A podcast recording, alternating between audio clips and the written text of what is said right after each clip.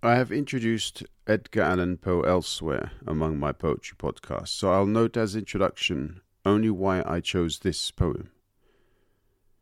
At this time, two days ago, as I penned this intro, I had not heard of this poem.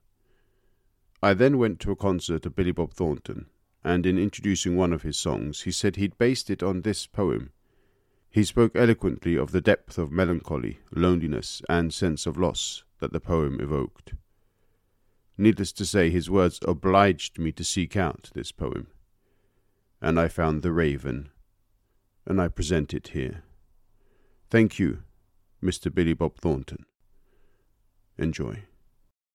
The podcast from Drew and Mike is, I think it's really cool, and um, that is what I wanted to say.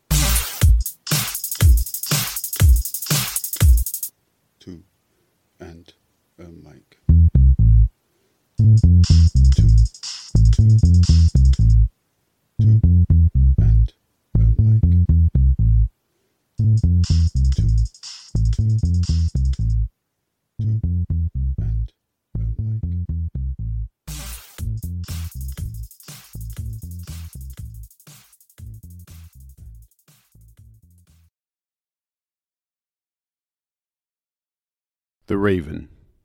by Edgar Allan Poe.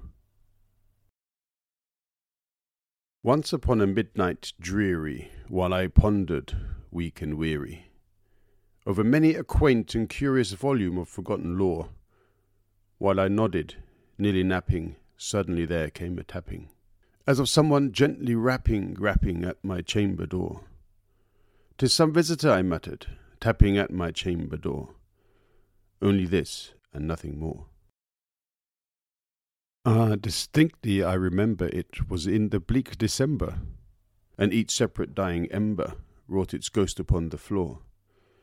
Eagerly I wished the morrow, vainly I had sought to borrow from my books surcease of sorrow, sorrow for the lost Lenore, for the rare and radiant maiden whom the angels name Lenore, nameless here for evermore and the silken, sad, uncertain rustling of each purple curtain thrilled me, filled me with fantastic terrors never felt before, so that now, to still the beating of my heart, I stood repeating, "'Tis some visitor entreating entrance at my chamber door, some late visitor entreating entrance at my chamber door, that it is, and nothing more.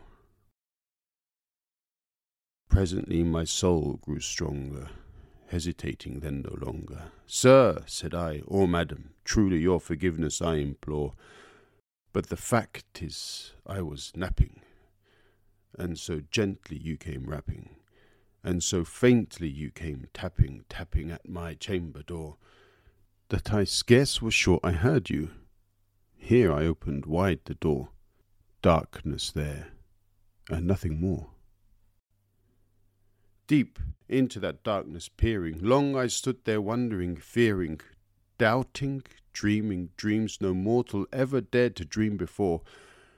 But the silence was unbroken, and the stillness gave no token, and the only word there spoken was the whispered word, Lenore. This I whispered, and an echo murmured back the word, Lenore. Merely this and nothing more. Back into the chamber turning, all my soul within me burning. Soon again I heard a tapping somewhat louder than before. Surely, said I, surely that is something at my window lattice. Let me see then what thereat is, and this mystery explore. Let my heart be still a moment, and this mystery explore. Tis the wind, and nothing more.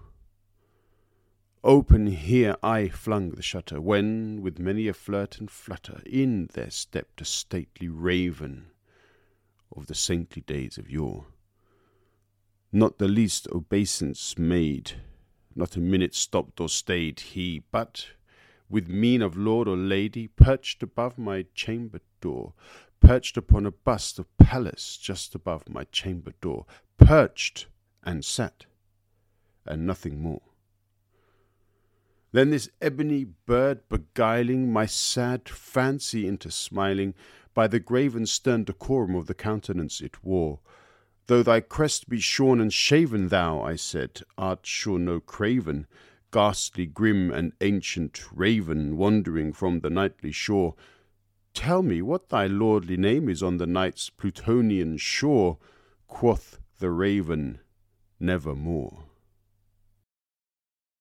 Much I marvelled, this ungainly fowl, to hear discourse so plainly, though it answer little meaning, little relevancy bore.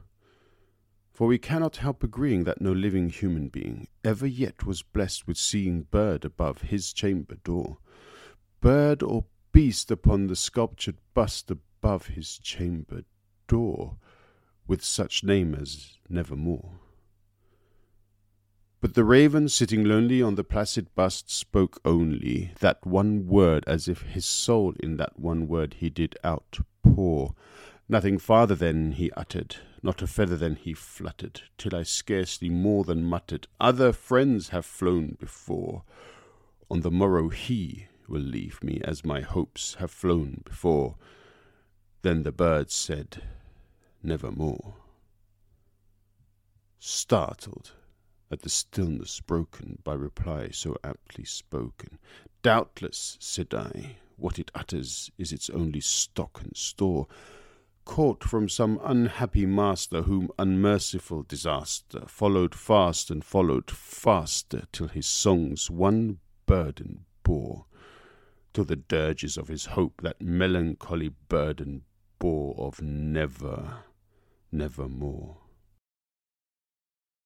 But the raven, still beguiling all my fancy into smiling, straight I wheeled a cushioned seat in front of bird and bust and door. Then upon the velvet sinking, I betook myself to linking fancy unto fancy, thinking what this ominous bird of yore, what this grim, ungainly, ghastly, gaunt, and ominous bird of yore meant in croaking nevermore. This I sat engaged in guessing, but no syllable expressing, to the fowl whose fiery eyes now burned into my bosom's core. This and more I sat divining, with my head at ease, reclining on the cushion's velvet lining that the lamplight gloated o'er, but whose velvet violet lining, with the lamplight gloating o'er, she shall press, ah, nevermore. Then methought the air grew denser, perfumed from an unseen censer, swung by seraphim whose footfalls tinkled on the tufted floor. Wretch, I cried, thy God hath lent thee, by these angels he hath sent thee, respite, respite, and nepenthe from thy memories of Lenore. Quaff, oh, quaff this kind nepenthe, and forget this lost Lenore, quoth the raven nevermore. Prophet, said I, think of evil, prophet still, if bird or devil, whether tempter sent or whether tempest tossed thee here ashore, desolate yet all undaunted, on this desert land enchanted. On this home by horror haunted, tell me truly, I implore, is there, is there balm in Gilead? Tell me, tell me, I implore, quoth the raven, nevermore. Prophet, said I, thing of evil, prophet still, if bird or devil, by that heaven that bends above us, by that God we both adore, tell this soul with sorrow laden, if, within the distant Aidenn, it shall clasp a sainted maiden, whom the angels name Lenore, clasp a rare and radiant maiden, whom the angels name Lenore, quoth the raven, nevermore. Be that word our sign of parting, bird or fiend, I shrieked, upstarting. Get thee back into the tempest and the night's Plutonian shore. Leave no black plume as a token of that lie thy soul hath spoken. Leave my loneliness unbroken quit the bust above my door. Take thy beak from out my heart, and take thy form from off my door. Quoth the raven, Nevermore.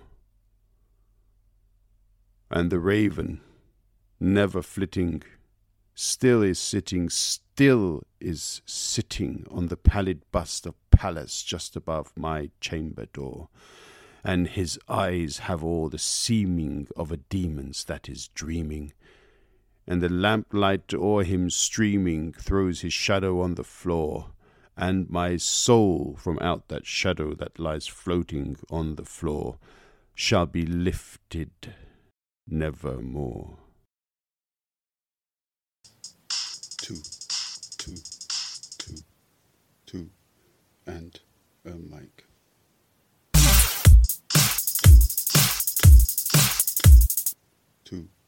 And a mic.